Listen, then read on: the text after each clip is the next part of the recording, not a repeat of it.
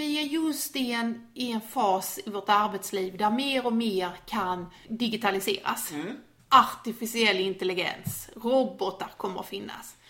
Och då måste någonting vara unikt med oss människor. Och då måste vi plocka fram det. Ja. Och det är kommunikationen Ja. mellan oss.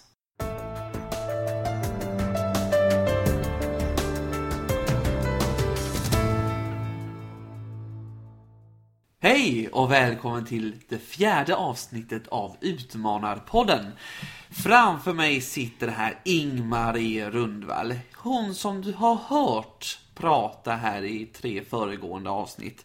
Du är välkommen Ingmarie. Åh, tack Magnus. Lika roligt att vara igång. Och nu kör vi direkt. Ja, såklart. Idag ska vi prata palindrom. Jag har hört ordet men jag är osäker. Ja, då säger jag ABBA. Är det ord som låter likadant när man säger det och sen så... Ja, både fram och tillbaka. Ja, halvt rätt. Ja, Halvt rätt. För det ska nämligen också ha samma betydelse. Så det låter likadant och har samma betydelse. jaha. Så en apa blir ju en apa. Mm. Och idag ska vi ju inte prata apor, vi ska prata tillit. Ah. ah, utmaningen med livets tillit. Bra! Den har vi ju planerat. Ja. Men innan vi går in på tilliten så tar vi förra avsnittets utmaning. Och den hade vi bägge två. Ja, på något sätt så kändes det som att du riktade den till mig, att jag skulle sätta mig ner och fundera över liksom, vad blir jag glad över? Eh, Men när vi hade stängt ner studion så sa jag, ja, ja, ja Magnus, den där får du väl också själv ta. Så utanför avsnittet här nu så har vi båda fått den. Ja, Vem vill börja? men jag kan börja. Mm. Då, då var det ju så här att då skulle vi då reflektera. Vi skulle sitta någonstans och så skulle vi reflektera, blunda och tänka på vad är det som gör mig glad? Och då har jag gjort detta. Jag satte mig ner i soffan faktiskt och blundade och då tänkte på att jag har, jag har en särbo i Göteborg. Och eh, vi ses bara ja, varannan eller var tredje helg. Och eh, då är jag väldigt glad över att vi får det att fungera. Att vi är båda glada över att ses. Men också att vi har våra egna liv och när vi väl då ses så blir livet blir en fest om man säger så. Det vill säga att eh, om vi ska knyta till dagens ämne så måste det både finnas en tillit och en trygghet i det förhållandet. Otroligt mycket. Vad roligt! Så det är väldigt skoj. Vad har du kommit fram till? Och var gjorde du det här? Ja, jag gjorde det på den platsen där jag tänker bäst. Det är solstol. Ja, Ja, alltså när man får känna kroppen och själen och allting där inne blir varmt av solen. Ah, Det kan vara därför jag tänkte just på detta. Men jag var så glad därför att jag och min familj har varit iväg och eh, solat. Kombinerat med en träning. Jag har sett, och kanske några lyssnare också har sett dig på Instagram. Eh, att du har, det har ju inte varit bara semester om man säger så. Jo, det har varit semester utifrån hur jag tänker Okej. ledighet. Så jag måste väl ändå säga, så otroligt glad att få lov och att eh, några gånger få lov att leva så nära ett liv tillsammans med min familj som blir större och större. Så då har vi eh, väl rapporterat att vi Ja. har gjort vår läxa. Och jag hoppas att nu lyssnare också har gjort det själva. För det var ju veckans utmaning till dem också. Och jag har faktiskt fått lyssnarrespons. Aha! Där några alldeles konkret har liksom sagt att det här tog jag med mig och det här har jag lyssnat in. Åh,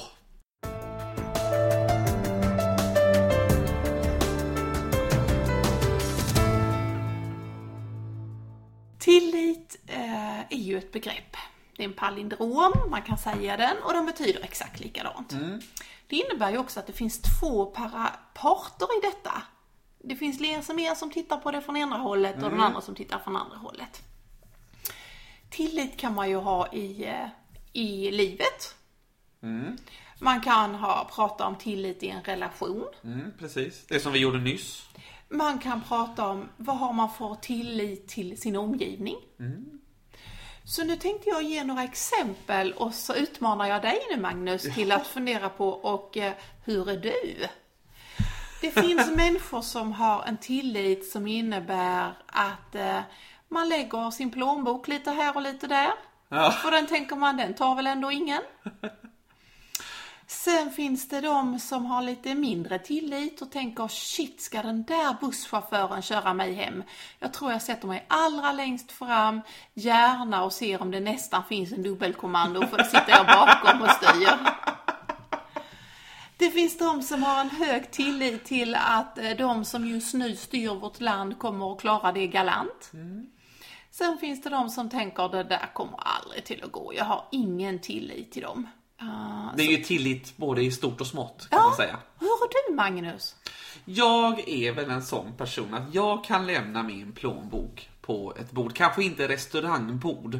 Men jag vet att för bara någon vecka sedan på jobbet, då låg den plånboken bara sådär. Och då kom en kollega, ska du verkligen ha den där?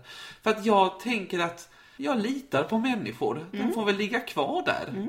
Sen om det inte skulle ske så är det ju lite jobbigt. Men då får man ta tag i det då. Ja, mm. Hur är du själv? Jag har nog också en hög tillit. Mm. Men samtidigt är det så att om, om jag har gått på pumpen någon gång, då blir jag lite mer misstänksam. Ja, okej. Och jag tror att det är lite så vi människor är. Om vi hoppar åt till ordet tillit i arbetslivet. Så har jag ju eh, en gång i tiden läst något som heter arbetsvetenskap. Ja. Det var jättespännande. Jag gjorde det parallellt med att jag jobbade som chef och reflekterade över hur ser arbetslivet ut? Ja, då fick du ju verkligen praktik samtidigt som du läste det. Ja, och, och praktik på att lära mig att se på det som vi själva är i. Annars är ju det en av de svåra sakerna. Och då fick jag med mig sådana här ord som att det har rått olika ideal på en arbets, i arbetslivet. Och då behåller vi oss än så länge bara i Sverige. Och då kan man se att eh, det har varit ett ideal att chefer ska vara de som kan alla detaljer. Mm. Så är det en snickerifirma så är det den bästa snickaren som blir chefen. Ja. Det är han som snabbt kan räkna ut att det behövs tre, tre tums brädor till. Och så spikar vi dem med de här skruvspiken och så. Den vet bäst helt enkelt. Och det innebär också att den styrningen som är på en sån arbetsplats så blir någon form av en detaljstyrning.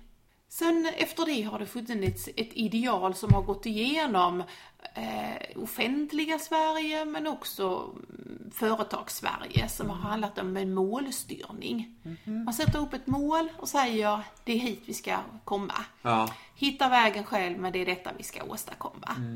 Ska vi fortsätta med den där snickerifirman så skulle det innebära att man skulle säga att på fredag så ska 28 möbler vara klara.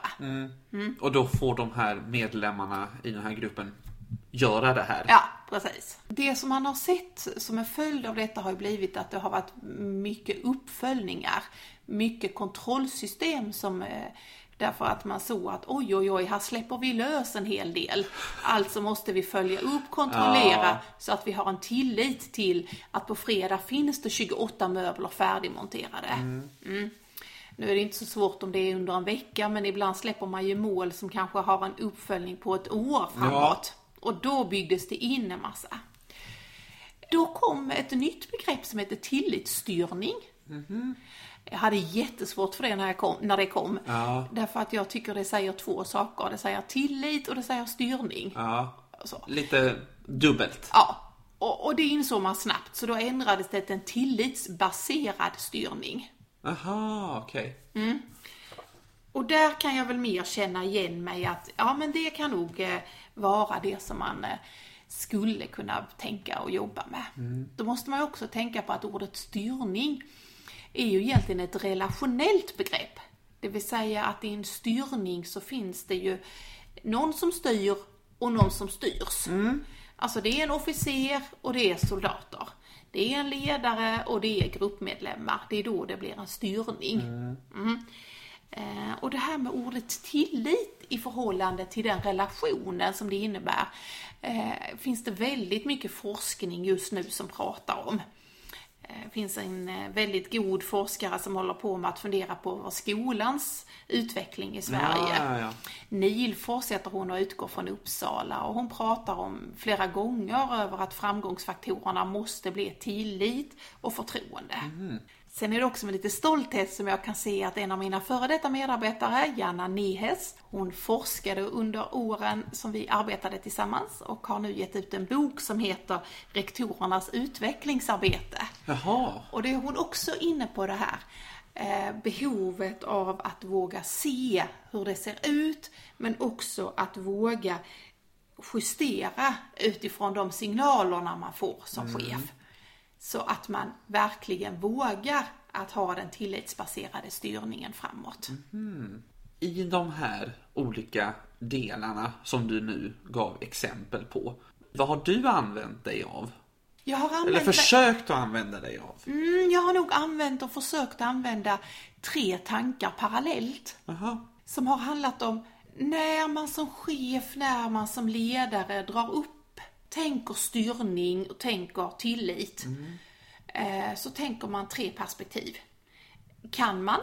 Det vill säga, finns det en förutsättning att klara det här uppdraget? Förstår man vart det är vi ska? Och vill man? Okej.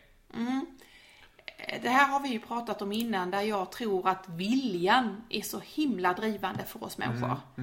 Och vill man så kan man väldigt mycket. Men man måste ha också ha en förståelse över vart det är det vi ska. Och man måste också ha en förutsättning. Kan man?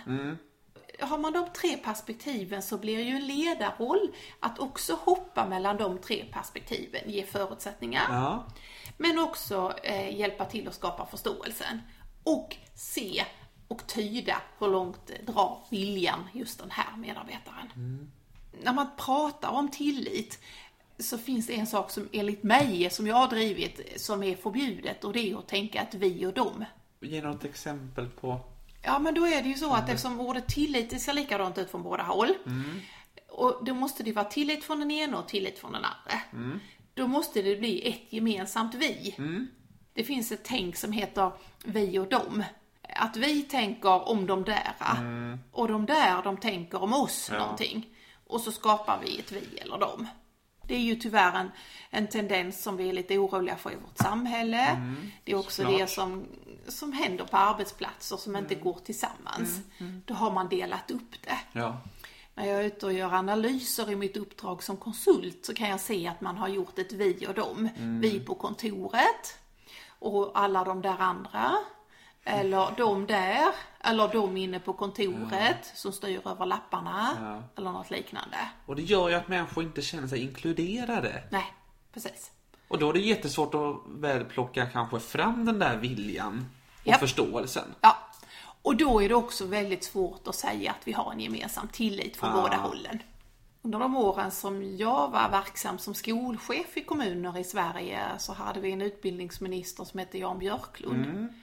Han var ju egentligen skolans högste tänkande liksom omkring hur vi ska styra skolan. Han sa alltid dom i skolan och exkluderade sig själv.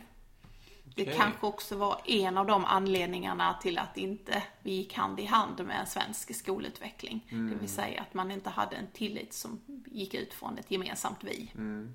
Att han satt liksom som experten. Gör så här, gör så här. Ja, Och då blir det ju liksom lite galet. då får man inte med sig alla till att eh, tänka själva. Nej. Nej. det finns ju till och med de som säger att vi blev marionetter i den svenska skolan. Jaha, mm. Och då skapas ju inte det någon tillit överhuvudtaget. Nej. Varken från hans sida eller deras.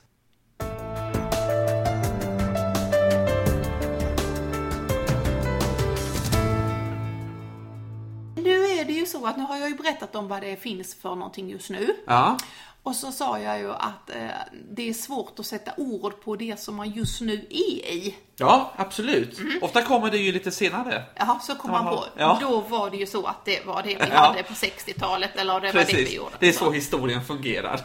Och då tänkte jag att jag skulle vara lite modig och utmana mig själv och säga att jag skulle vilja att vi hade en annan styrning. Mhm. Jag skulle vilja att vi hade en dialogstyrning. Jaha. Lät inte det bra? Ja, absolut. Men du får, du får nog förklara dig lite. Så att vi kan sätta det här i arbete då. Jag tror på det här att, att låta dialogen, samspelet mellan människor få mycket större betydelse. Vi är just i en, i en fas i vårt arbetsliv där mer och mer kan digitaliseras. Artificiell intelligens, robotar kommer att finnas. Och då måste någonting vara unikt med oss människor. Och då måste vi plocka fram det. Ja. Och det är kommunikationen mellan oss.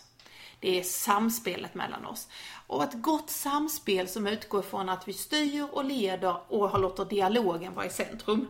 Våga lyfta varandra, våga se varandra, våga tro på varandra, våga se vad som händer när vi gör det tillsammans, oavsett vilken funktion vi har. Går du i en parrelation så är det alltid kommunikationen man pratar om. Hur Ja. löser vi den? Och den kommunikationen är ju inte två monologer, utan det är ju Nej. en dialog. Ja. Så där någonstans så skulle jag vilja liksom att, att vi funderade över en dialogstyrning. Hur hade ett arbetsliv sett ut om vi hade haft en dialogstyrning? Och då tog jag mig friheten att titta på åtta punkter. Och nu ska vi se om jag kan vara så pedagogisk i en podd så att jag kan tydliggöra åtta punkter. Ja. Och nu pekar jag ett och det är inte så många som ser det. Nej. Ett, det är att vara närvarande. Ett tag använde jag begreppet härvarande istället. Att man skulle vara här. Det finns inget godare än att ha en dialog med människor som signalerar jag är tillgänglig, jag är mottaglig, jag är här. Två, om ni kommer överens om något, så håll det. Man kan ju säga att man ska hålla löften, man kan säga att man ska vara en pålitlig människa, man kan använda ett gammeldags ord och säga att man ska vara rekorderlig. Men på något sätt att man blir en person som man kan lita på. Ja. Och det blir man om man säger att du gör det och så gör jag det. Om det är en liten sak eller stor sak.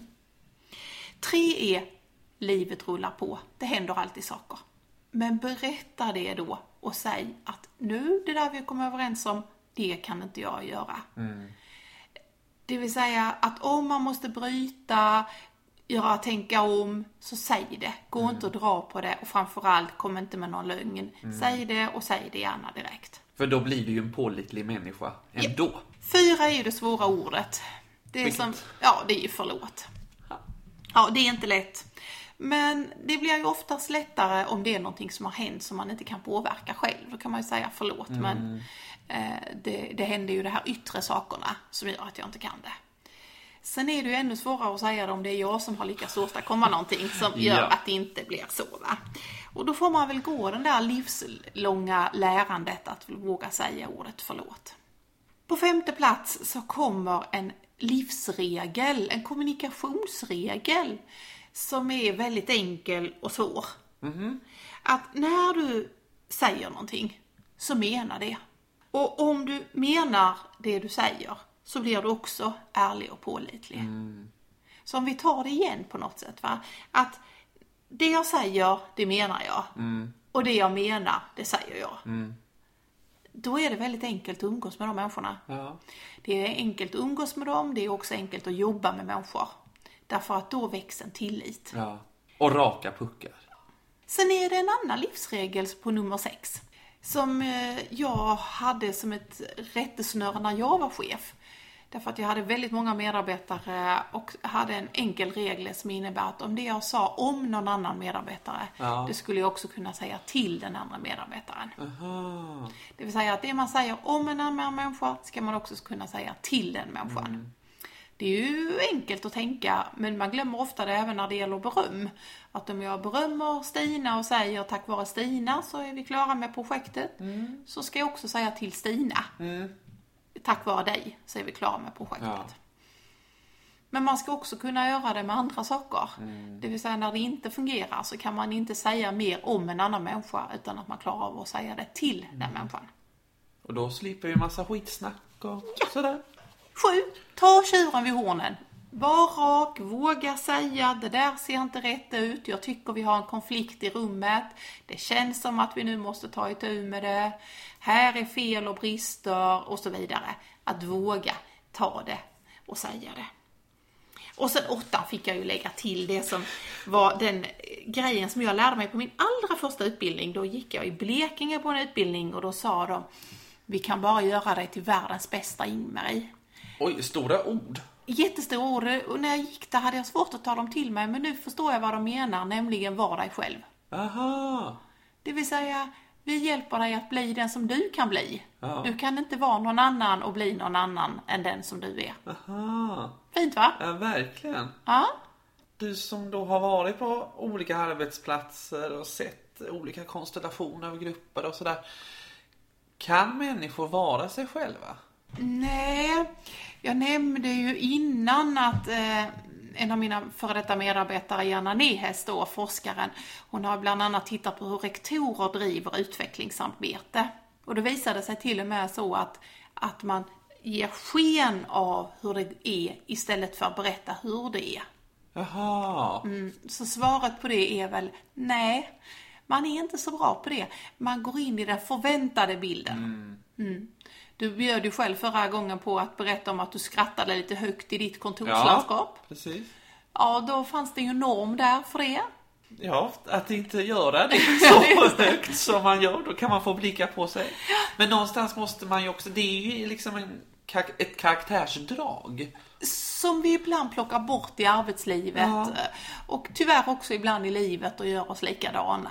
Men alltså jag var lite stolt över de åtta punkterna, så kan vi inte repetera dem? Absolut, då är jag din elev här då, så om jag har lyssnat tillräckligt. Ja, just det. Ja. Bra. Ska vi se då, då har vi ett. Var närvarande. Och sen har vi två. Håll dina löften. Då blir du en pålitlig person. Tre. Om du måste svika ett löfte som du då har gett, säg det direkt. Vänta inte. Det blir bara jobbigt. Fyra. Det svåra ordet förlåt. Missa inte det. Fem. Kommunikationen som ett verktyg. Och sex. Det du kan säga om en människa ska du också kunna säga till en människa. Sju. Ta tjuren vid hornen. Gör det direkt bara. Och sen har vi då åttan som du sprängde in här på slutet. Var dig själv.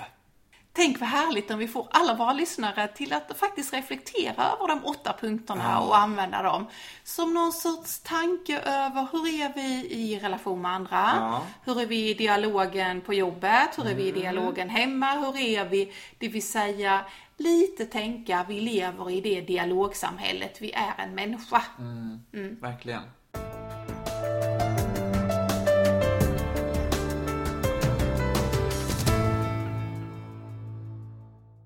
Nu har vi sån fart i den här podden så jag är lite rädd för att vi glömmer det vi brukar göra. Vad är det vi brukar göra? Vi ger ut veckans utmaning. Ja, just det. Det höll jag ju faktiskt på att glömma. det gick ju så bra här med de här åtta punkterna. Just det. Mm. Men jag tror vi fortsätter va? Så då har jag tänkt ut en utmaning som är så här till alla lyssnare och till dig, för nu får du räkna som en lyssnare då. Okej. Då heter utmaningen så här, använd andra örat. Okej, och då får du faktiskt förklara det här för nu vet ju inte jag vad jag ska göra i den här utmaningen.